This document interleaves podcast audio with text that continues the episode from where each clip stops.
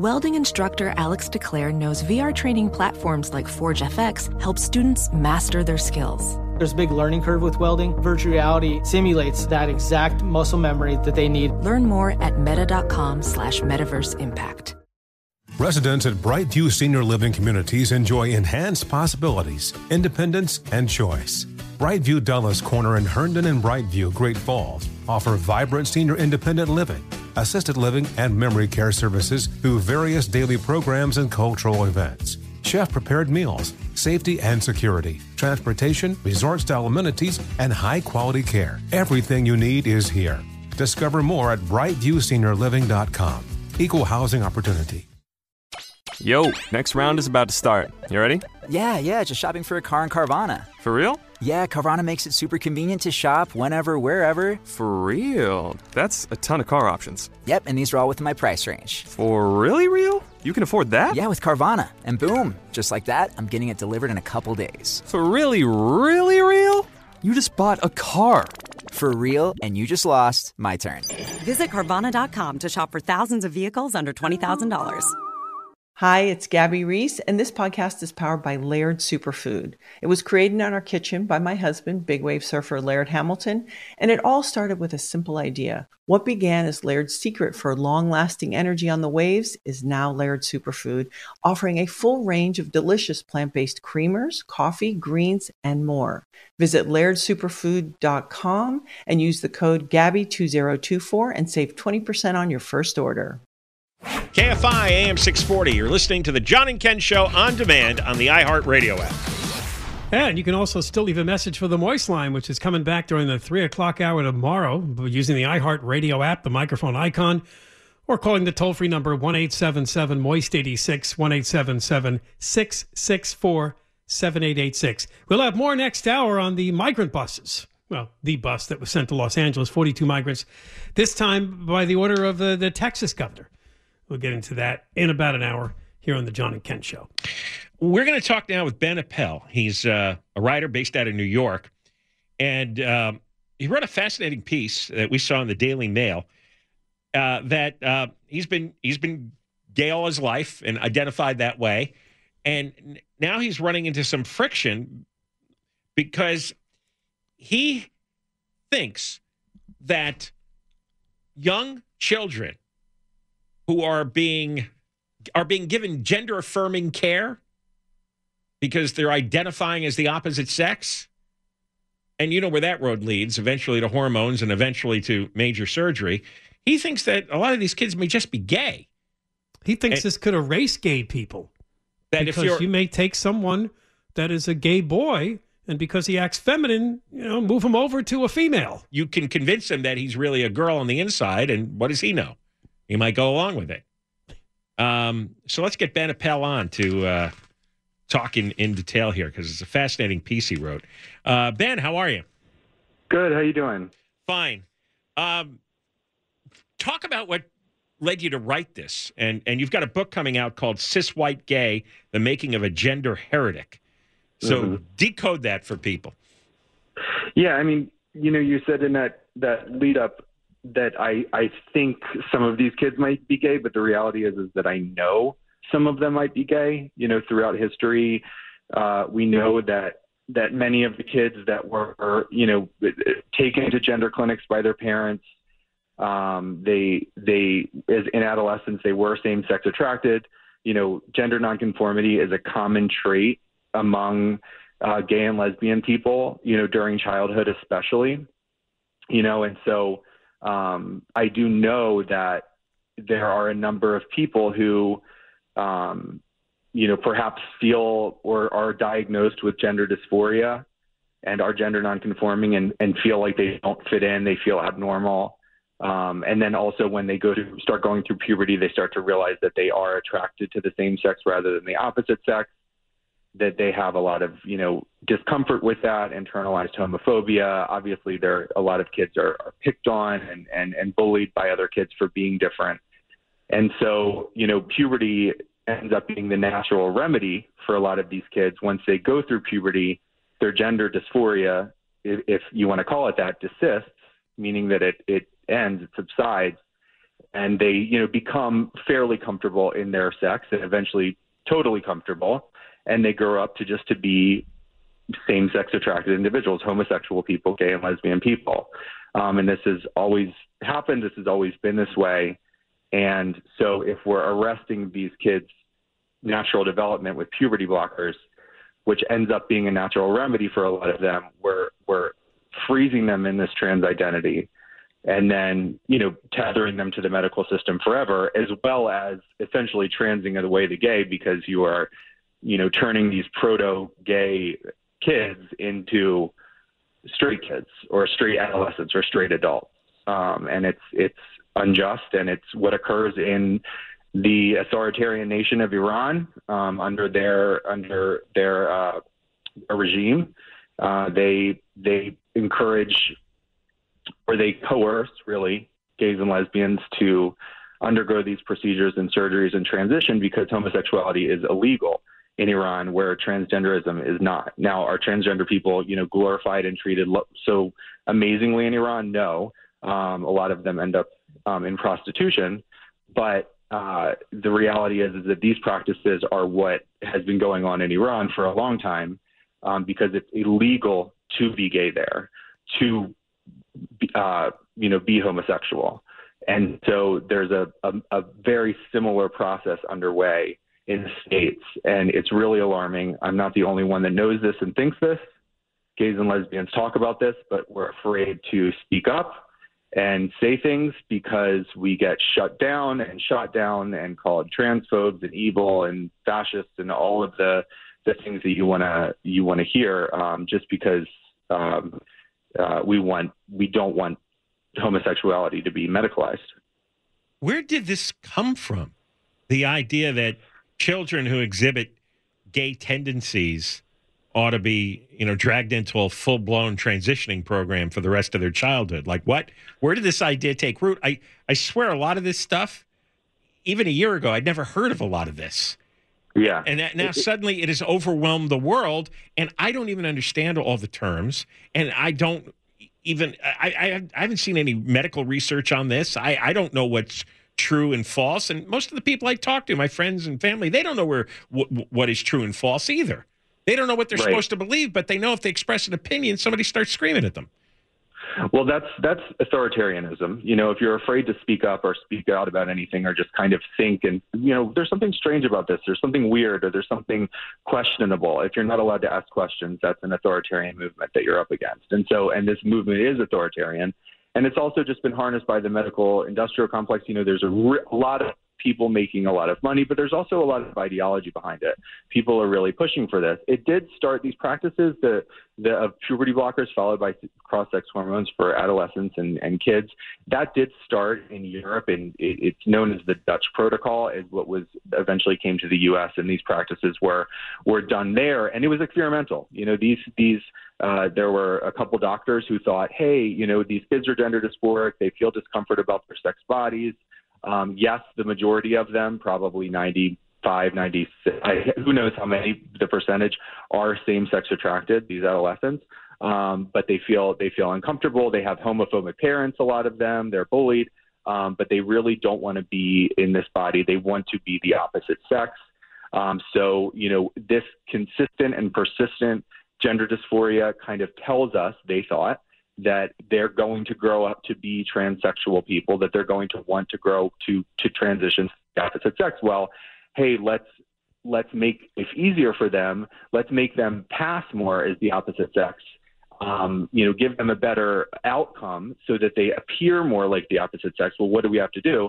Well, let's just arrest their puberty. You know, puberty blockers had previously been used, you know, for things like chemical castration of sex offenders, et cetera, but also um, to treat prostate cancer and different forms of cancer, and also precocious puberty. Um, kids that started going through puberty really early, like five, six, seven, and, and so they wanted to stave off puberty.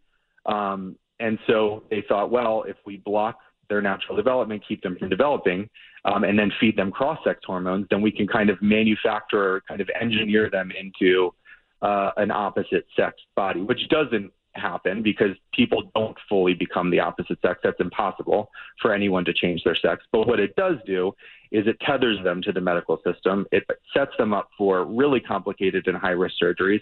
And they're also oftentimes very unsuccessful. So, you know, they're. The surgeries are unsuccessful? The surgeries are unsuccessful.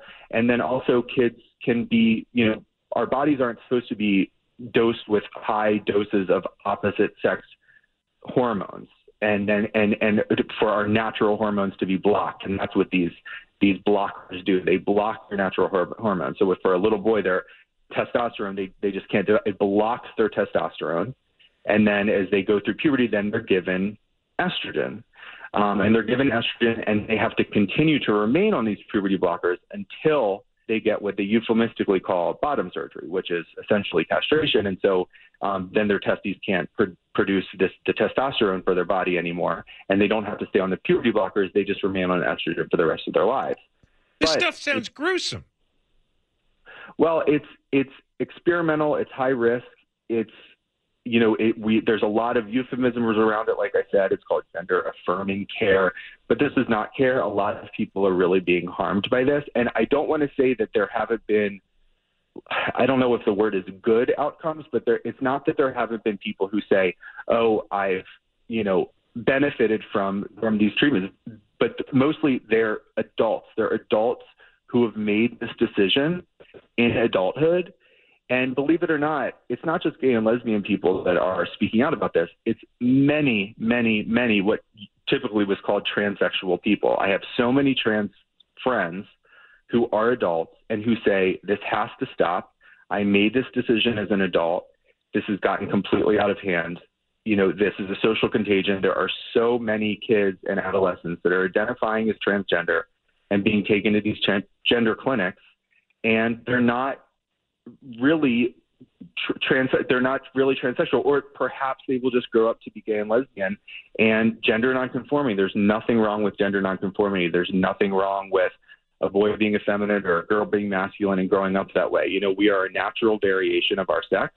Um, i grew up very effeminate as a kid and i was just like that. And i know that i would have been affirmed as a transgender girl if i was growing up now and that's what you know really concerns me is that. Can you hold on? Because I want to talk about that social contagion phrase that you used. Uh, sure. Uh, all right, and, and other things. Ben Appel, and he's uh, got a memoir coming out called "Cis White Gay: The Making of a Gender Her- Heretic," and he's written a piece which uh, appeared in the Daily Mail that he is uh, increasingly getting skeptical about this movement to send uh, young children through uh, transition gender affirming care, which is eventually going to lead to puberty blockers and then surgery as they become transsexual. And it seems to have taken over Pride Month. Everywhere along the planet, this seems to be the top issue trans rights, but also this movement for gender affirming care for young people. We got more coming up. John and Ken, KFI AM 640, live everywhere, iHeartRadio app. You're listening to John and Ken on demand from KFI AM 640. We're on the radio 1 till 4. After 4 o'clock, it becomes the Johnny Ken On Demand podcast. We continue with Ben Appel. Uh, ben Appel is a writer in New York. He's gay. He's uh, got a book coming out, Cis White Gay, The Making of a Gender Heretic. And he's got a piece in uh, the Daily Mail uh, seriously questioning this whole uh, trend towards uh, putting gender affirming, right? Yeah, children into gender affirming care, which eventually leads to puberty blockers and leads to surgery. It leads to boys becoming girls and girls becoming boys. And... Yeah, if you get carried away with this just because a uh, boy is feminine and does uh, exhibit gay tendencies, you suddenly want to turn him into a female. That may not be the best decision in the long run. He says this is going to uh, slowly erase uh, gay people from society if you transition the kids when they're young because they show a certain affinity for uh, having interests that the opposite sex normally would have.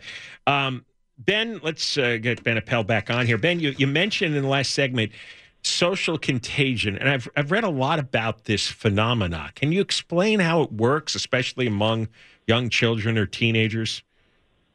Yeah, well, you know, social contagion. I mean, Abigail Shrier wrote a book about this, and there's been a lot of Lisa Littman has done studies on this. There's been there's a, a, a term for for this. You know, it's called ROGD, which is rapid onset gender dysphoria. That's how they classify. Um, uh, you know, young adolescents, teens that kind of suddenly identify as trans. They They have uh, many of them have never had even a history of any kind of gender nonconformity, um, and they just suddenly become uh, totally enraptured with this ideology. They see it online on social media. Um, you know, they hear about it in school. They are taught about it by you know teachers and these seminars, et cetera. Um, and then they, you know, think, oh, you know, maybe this is me. I, I feel awkward. I feel, you know, different because who doesn't when they're teens um, and adolescents? And then, you know, they they develop this um, this, you know, identity, and then they, uh, you know, it just becomes a popular thing in groups of kids to to all take on this this identity, and it becomes, uh, uh, you know, almost like a it's just a social contagion that goes around um, these groups. It especially affects um, adolescent girls, teen girls. Um, you know, it's who think they're actually lesbian. No, no, they actually start to they identify as transgender, so they say that they're actually boys or they're actually guys. Um, and you know they get really love bombed on social media and and in their schools and and whatever. And they a lot of times too kids that are you know more privileged and and they think oh this kind of will earn me some cultural cachet, some social cachet if I identify um, as this kind of marginalized group. I'll be you know pitied or victimized or, or treated as special. And um, you know in our current society they they feel like they can you know, earn a little bit of cachet that way and and and identify as such. Well, if they don't get caught up in gender affirming care, does that all fade away over time as they grow up? Uh, it can. I mean, so the thing is about with like the social contagion aspect at ROGD, there's not a lot. Um, first of all, there's not a lot of studies that are done on you know adolescents that that transition that are you know even younger. But this new cohort of, of people, the spike that we've seen in the recent years of adolescents and teens identifying as a you know transgender when they've never had any gender nonconformity. Um, there's where'd you go? You know what what's what's going to happen. We just know that there are more detransitioners coming out that were affirmed as the opposite sex erroneously you know, taken to, to gender clinics, and then, you know, their parents, unfortunately, are told falsely that their kid is going to commit suicide if they don't um, affirm them in their opposite gender, and so they're essentially coerced and and and into into affirming this, and um, and it becomes they make decisions that are irreversible and they regret them and, and then they end up detransitioning. And so there are lawsuits now. There are lawsuits. I think a, a second one was just announced of a young woman um, you know, suing, I don't know if it's their doctors or insurance companies for approving this, but there are going to likely be a lot more lawsuits, and um, and that's probably what will turn some of this around. But yeah, people are really being harmed. I know them personally. I know detransitioned gay men. Um, I mentioned some of them in my article. I know detransitioned gay women. Um, and I know detransitioned straight people, you know, who were caught up in this, and young people who um, who were just taken over by this ideology. A lot of them discovered it in college, in their early years in college, with with with gender ideology and, and all of that, and and they just get swept up in it, and it becomes um, a really bad thing, and it, it just affects a lot of people, and it it harms a lot of people. I just just have a minute here, and you talk about detransitioning. What do they do with to detransition somebody? This is after they've already had the surgery and the hormones, and, and so what happens? So that's a really good question. I mean, some of them have had surgery. You know, women uh, mastectomies, so they there isn't a lot of skin left to do a breast reconstruction. Um, besides the fact that you know sensation is is is essentially ruined or compromised, um, and you know they can't breastfeed, et cetera. Um, if they choose to have children, for men, obviously, you know, doing any kind of, of bottom surgery, it means castration. Um, so that's difficult, uh, certainly for men who have detransitioned to, you know, to recover from and live with, and they, they can and do have lives. Um, but it's uh, it's it's a really uh, traumatic thing to overcome. They don't or can't produce testosterone naturally anymore because they don't have their testes, so they have to be on testosterone for the rest of their lives, some kind of hormone. and it's um, it's likely testosterone because they can masculinize again, uh, and and that's it's it's a it's a long process. They can develop breasts, their hair is different. Um, for girls, for women, their voices are permanently lowered, um, and of course, this affects fertility. Um, you know, it renders a lot of people sterile, uh, especially obviously when they've they've gotten bottom surgery um, for men. Uh, it also when they're these kids who are given puberty blockers followed by cross-sex hormones, they actually are end up being sexually dysfunctional as well, and likely never are able to experience um, climax, especially for boys. Um, and so, you know, there's just a long uphill battle. But the thing is, is that because this is all experimental, they're, you know, doing this blindly and operating blindly, and these doctors really are performing experiments on these kids. Then what do you think happens with the detransitioners? Well, these they don't know what to do with them. You know, endocrinologists who don't they don't they want them to go back to the same gender clinics that did these things to them. So these people have to go and say, okay, now help me. And these people who have done this oftentimes frame it as part of their gender journey. So they say, oh, you're not detransitioning, you're retransitioning. You're retransitioning to your original or another gender or your original gender. Uh-huh. And it's like, no, I, I made this horrible mistake and you allowed me to do this. And I was never transsexual in the first place. All right, Ben, we have to go. We appreciate talking to you so much. Thanks wow. for coming on. Thanks for having me. Yeah. Uh, it's Ben Appel. You can follow him on Twitter at Ben, and then his last name is spelled A P P E L. The book will be called Cis White Gay The Making of a Gender Heretic. And he talked as a gay man about how this whole trans and gender affirming thing is out of control here during Pride Month. John and Ken, KFI AM 640, live everywhere, iHeartRadio app. Professional welder Shayna Ford used VR training developed by ForgeFX to hone her skills as a welder. The more time that you spend practicing it, that's what separates a good welder from a great welder. VR training can help students like Shayna repeatedly practice specific skills. Virtual reality definitely helps because the more muscle memory that you have, the smoother your weld is. Explore more stories like Shayna's at meta.com slash metaverse impact.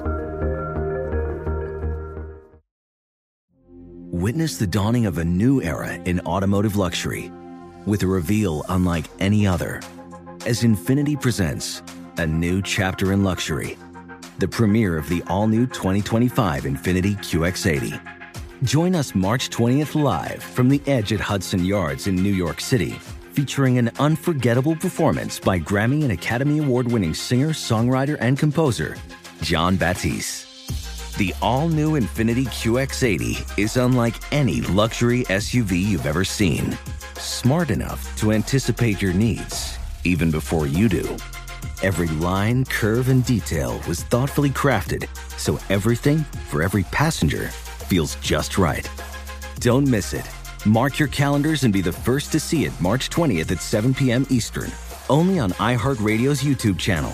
Save the date at new-QX80.com. 2025 QX80 coming this summer. Residents at Brightview Senior Living Communities enjoy enhanced possibilities, independence, and choice.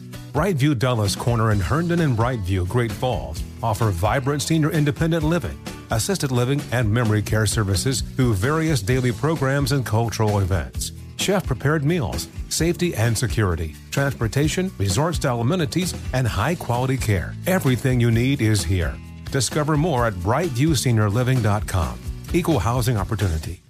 Does money stress you out? Let Facet flip your financial chaos into clarity. Finding Facet immediately put us at ease. Facet's innovative approach to financial planning ensures your money works as hard as you do, enabling members to experience the joys of having your finances in order. And that makes us Facet for life now, I guess. Visit Facet.com, F A C E T.com to learn more. This ad is sponsored by Facet. Facet Wealth is an SEC registered investment advisor. This is not an offer to buy or sell securities, nor is it investment, legal, or tax advice. These testimonials are from current Facet members who are not compensated. All opinions are their own and not a guarantee of a similar outcome. You're listening to John and Ken on demand from KFI AM 640. All right. Well, if you are not going to punish the drug dealers and you're not going to go after the drug users when you have a problem in San Francisco with fentanyl, then just try to grab the, as much fentanyl as you can and take it away from being involved in the whole process. We have a report on this coming now from Alex Stone, ABC News for KFI. Alex. Hey guys. Yeah, I mean, the, the at least the state will argue that they, they are now cracking down on those. They made about 100 arrests uh, as part of this. But, but what this is, is uh, an operation that, that began six weeks ago where the state said, all right, they are going to make this a military operation in a way uh, with the, the National Guard involved and the, the Highway Patrol doing the, the law enforcement part of it uh, from civilian law enforcement uh, acting as the, the state police uh, since uh, the, the CHP is the state police of California. And, uh, and Newsom said, look, go into San Francisco. About 30 agencies set this up, get rid of the open air drug markets, the, the rampant drug use, leading to uh, the other crimes in the, the city that we all know that, that they're dealing with. Uh, and they have gone in, and it has been in some ways like a military operation with a command post and carrying it out. This is Officer Andrew Barclay, CHP, out on patrol, telling us we're stopping vehicles with, you know, thousands, hundreds of thousands of potentially lethal doses of fentanyl. So the uh, this offensive uh, running through the the command center uh, in a high rise building, going after those who could be dealing, could be buying uh, drugs. And pretty incredible numbers that they've got. In the first six weeks, they've netted 4.2 kilos of fentanyl. That is enough to kill 2.1 million people, three times the population uh, of San Francisco. And a lot of it comes down, guys, to they are pulling over a lot of cars. If you've ever ridden with a cop, uh, they will tell you they can find a reason to pull you over. You uh, change lanes without a blinker. You were speeding. You're weaving a little bit. You have a cracked tail light. If they want to find out what's going on in that car, they can. And they're pulling a lot of people over. As with anything that comes to the city of San Francisco, it has to get here somehow. So if we have fentanyl coming into the city, it has to be delivered to San Francisco somehow. Very often that's done in vehicles. So they want to know who are these people and, and what are they doing in the area? And then Yeah, uh, but won't it- this be profiling? Oh, well, uh, no, that- I mean, that's coming in five minutes. Yeah. I mean, as of right now, these are people who, uh, you know, maybe are roaming around and uh, looks like they they've gone around the block a few times, and they're uh, they just don't fit in that area. That they're doing something that they probably shouldn't be doing, and they are finding that a majority of those being arrested and caught with these drugs that they are coming in from the outside of San Francisco. That San Francisco has become a marketplace. The Tenderloin has become a marketplace, but the people who want to sell it, the people who want to buy it, are coming in from from the outside, and that they drive in to to do what they want to do. They want to put an end to that. Begin to go out from the city. Yeah, look at the North Bay, the East Bay, the South Bay, uh, and then go even beyond that. Mike Sena, he runs the Regional Drug Task Force in the Bay Area. He tells us I think that we finally reached the tipping point in this city where the number of deaths exceeded what anyone could stand anymore. But he says the challenge is there is so much fentanyl out there on the streets right now in the Bay Area that they know that this is only a drop in the bucket, but they're only beginning this operation. It is indefinite at this point. It's going to go on. The dealers, um, even if they lose pounds, which is a lot of money, it's like nothing to them. And then they've got the intelligence part of this, using the intelligence of the military, of the National Guard, and uh, that they are helping lead a lot of that. And uh, Major General Matthew Beevers saying, It's being able to understand the networks in such a way that we can uh, give that information back to law enforcement and they can get make arrests. They've also seized cocaine and methamphetamine, but it's been mainly fentanyl that they they found that incredible amount of fentanyl. Um, they have made about hundred. I think it's ninety eight arrests uh, with this. They say that their their role and their uh, objective super saturating the tenderloin and, and other areas where there's a lot of drug dealing going on, and they want to shut it down. And and that is the objective that's been given to them. Shut it down by the state doing it. It gets around a lot of the politics in the city. If you've got uh, Mayor Breed, who now is taking a little bit more of a hardline approach, but many of the supervisors don't want to do that, and there's a lot Wait, of wait, infighting wait. going on The there. supervisors still don't. They, they found enough fentanyl to kill a half million people, or to two million people. Yeah, they found There- enough there to kill two views- million people, and the supervisors don't want to do anything about it. There are a lot of views in the city of what they believe needs to be done to clean things up or, or not clean it up. And then you got the police chief, uh, Scott, Bill Scott, in the kind of in the middle of it saying, you know, he's got to do what the his bosses tell him to do, the, the mayor and the, the soups, and, uh, and, and figure out how they're going to move forward. But this allows the state to say, hey, we're going to come in, But, we're going to super saturate the area, and that they'll go- do it. Going back to how Ken introduced this, if you're not going to go after the people who are supplying the fentanyl, or or go after the people who are using the fentanyl, at least if you destroy the distribution system and and grab the fentanyl, that's going to have a great effect. That's what they're doing. Uh, that- right, right. yeah. So the supervisors are against that. Well, uh, this operation itself, no, not necessarily, but how the city moves on and what the city should do about it, there's a lot of debate there. And that's where you don't get a lot of uh, agreement on uh, how hard should they be, what should they do, who should they prosecute, all of that. So this is kind of taking the the their role and and making it a, a state operation and saying, well, they will handle it then. But but yeah, in the city, there's still very much a, a debate of how hard do they want to be? What is the answer? You know, how much of a role of this is homelessness they- and, and everything else? They look around and they see what's happened to their city. Well, I mean, all the companies that have left now, the the flagship Whole Foods yesterday, The the, the, the- the Westfield shopping- Shopping Center, Right. saying that they were giving up their, their lease because of partly because the economics of San Francisco, but a lot of that is related to all of this. Uh, and what is going on? I believe it was Nordstrom that said their Yeah, Union the, Square the location. two that thousand they- room hotel where Yeah. they're walking away from the mortgage, another thousand room hotel they're walking away. Do they do they see? It's it's in the news every day. you know, and growing up in the Bay Area, I remember taking field trips. You'd go to the Hard Rock Cafe, you'd go to the Exploratorium, and, and I mean, it was it was great. You'd go downtown, walk around Union Square. Now, a lot of people don't want to obviously do that, and and the the companies are, are bailing out of there, and that is where I, you know, uh, with Newsom, he's saying he sees it, he he gets it. I mean, that's his argument in this whole thing, uh, and that, that that's part of the the reason why this operation was put together, and uh, they're getting help from San Francisco police, but SFPD by no means is able to run this thing. Uh, but it is a it's a, a state run uh, deal going down. All right, Alex, thank you very much. You got it. Thanks, guys. Alex Stone, ABC News for KFI, over the operations going on between state and local officials in San Francisco to get the fentanyl off the streets. Now, part of that conversation involved some San Francisco politicians who don't like the approach of arresting anyone in this war on drugs. Well, turns out when we come back, we have a little quick debate between the San Francisco mayor, London Breed, and one of these officials, a board of supervisor named Dean Preston. Believe it or not, his district includes the Tenderloin, where this product is, where this whole problem is out of control. He doesn't like arresting people. You'll hear the, the conversation. John and Ken, KFI AM 640, live everywhere, iHeartRadio app. You're listening to John and Ken on demand from KFI AM 640. On the air till four after four o'clock. Oh, we had a lot of good stuff so far today, and if you missed it, you go to the uh, John and Ken on demand podcast and listen to it later on. All right, coming up after three o'clock, more on the bus of migrants that was sent by the Texas governor to L.A. Steve Gregory's collected some local politicians' response to that. Also, next hour, the top politician in our state was called a pussyfooter.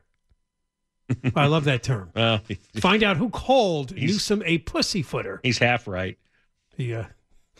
We'll get to that in the big three o'clock hour. All right. Well, we were just talking about San Francisco's fentanyl problem.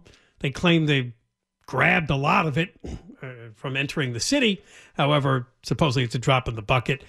The Oh, San Francisco you know, mayor, I London just- Breed. one- let me just get to this because we I want to play this audio. It's I- really important. Yeah, I just want to say the drop in the bucket. You know how much four kilograms is? Nine pounds. That's all I got. They got nine pounds Well, heck of it's enough to kill two million people. because you only need two or three grains. Okay. Then how come everybody isn't dead? They haven't snorted it yet. No, I mean all the fentanyl that's being used in the United States, we should have millions dead if it takes a couple of grains. I've never understood that. I don't Is understand it there's it just so little in your? I know they mix it in with the mm-hmm. with the opioids, but yeah, I don't know. just know. thought if it takes so little to kill you, you'd think there'd be a lot more dead people than there That's are. That's a but- good question. We should ask somebody who knows. All right, San Francisco Mayor London Breed has made some noise about going back to arresting people, dealers, and even users. One board of supervisor by the name of Dean Preston, his district includes the ugly tenderloin. They got into it at a recent meeting about arresting people. Listen to this audio. Over the last week, our police and sheriff have worked in coordination to make arrests for those who are posing a danger to themselves or others and who are di- disrupting our neighborhoods. As of yesterday, 38 people have been arrested or cited under this effort. Some say what we are doing is very controversial, but if it was happening in front of your home, would you feel like it's controversial? If your kids had to walk through this, if your family members had to deal with this every single day, if it was happening outside of your business, would you feel that it's controversial? It would feel necessary and urgent, and it is. Uh, to be clear, The city's overdose prevention plan, as I mentioned, written by DPH and endorsed by you, specifically noted that, quote, black, brown, and indigenous communities nationwide have long been impacted by and continue to be impacted by the racism and criminalization that have been the hallmark of federal U.S. drug policy for the past several decades. Will you follow your own Department of Public Health's advice and end punitive policies specifically arresting and incarcerating drug users that increase fatal overdoses or will you ramp up these strategies, ignoring the advice of public health experts and causing even more overdose deaths? Mayor Breed. Here we go. Another white man who's talking about black and brown people as if you're the savior of those people and you speak for them. I have a sister that I lost to a drug overdose in the city. I have friends and family members who have been lost in the Tenderloin with no aggressive action, no changes to policies. Have you ever spent time talking to any of those same black and brown people who are uh, addicted to drugs on our streets in San Francisco to understand their challenges and what they need and what we need to do as a city to turn their lives around? That is the focus of what I plan to do, regardless of what you read or what you see in a particular report, which is a overall view of what's happening, the fact is it's not just services. It's also force. I'm going to continue to make sure that we are providing treatment, providing compassionate care, but at the end of the day, when we need to make arrests because someone's breaking the law and need to be held accountable and can potentially be forced into treatment or services, I'm going to do so. Yeah, that brings us back to the, prob- the problem with Prop 47, remember? It took away what you had as a tool to get the druggie into some form of treatment by reducing it from a felony to a misdemeanor. This just let loose the entire, and I believe, homeless drug problem that we have. oh, yeah. But boy, he was a smug little rat, wasn't he? Oh, he's a proud Democrat socialist. Yes, and a, and a, and a white guy. And I am fed up with these politicians using race as an excuse to allow all kinds of mayhem in the street. Well, you know, the drug laws go after black and brown people only if they're committing crimes by using and distributing the drugs. The, the, the, the, crimes, as written in the book, is whether you're using the drugs, distributing the drugs, making the drugs.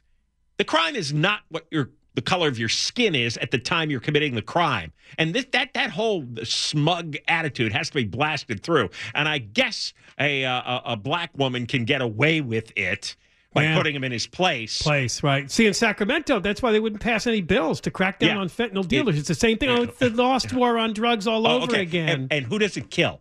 That's why. That's why this this this guy. What's his name? Dean Preston. Dean Preston. Yeah. It kills black and Hispanic people. They're primarily the victims of his stupid policy. He's actively killing people. If that's not the most racist act when you have a policy that you could easily change and it ends up murdering hundreds in your city, then right. you are the murderous racist. When we return, well, it was LA's turn for a bus of migrants. Steve Gregory will give us more coverage of this bus of migrants that was sent by the Texas governor, LA. John and Ken, KFI AM 640 live everywhere. It's the iHeartRadio app. And Deborah Mark live in the 24 hour KFI newsroom. Hey, you've been listening to the John and Ken Show. You can always hear us live on KFI AM 640, 1 p.m. to 4 p.m. every Monday through Friday, and of course, anytime on demand on the iHeartRadio app. Infiniti presents a new chapter in luxury the premiere of the all new 2025 Infiniti QX80, live March 20th from the edge at Hudson Yards in New York City, featuring a performance by Jon Batiste. The all new 2025 Infiniti QX80 is an SUV designed to help every passenger feel just right. Be the first to see it March 20th at 7 p.m. Eastern, only on iHeartRadio's YouTube channel. Save the date at new-QX80.com. Don't miss it. 2025 QX80 coming this summer. Does money stress you out? Let Facet flip your financial chaos into clarity. Finding Facet immediately put us at ease. Facet's innovative approach to financial planning ensures your money works as hard as you do, enabling members to experience the joys of having your finances in order. And That makes us Facet for life now, I guess. Visit facet.com, F A C E T.com to learn more. This ad is sponsored by Facet. Facet Wealth is an SEC registered investment advisor. This is not an offer to buy or sell securities, nor is it investment, legal, or tax advice. These testimonials are from current Facet members who are not compensated. All opinions are their own and not a guarantee of a similar outcome. Residents at Brightview Senior Living Communities enjoy enhanced possibilities, independence, and choice.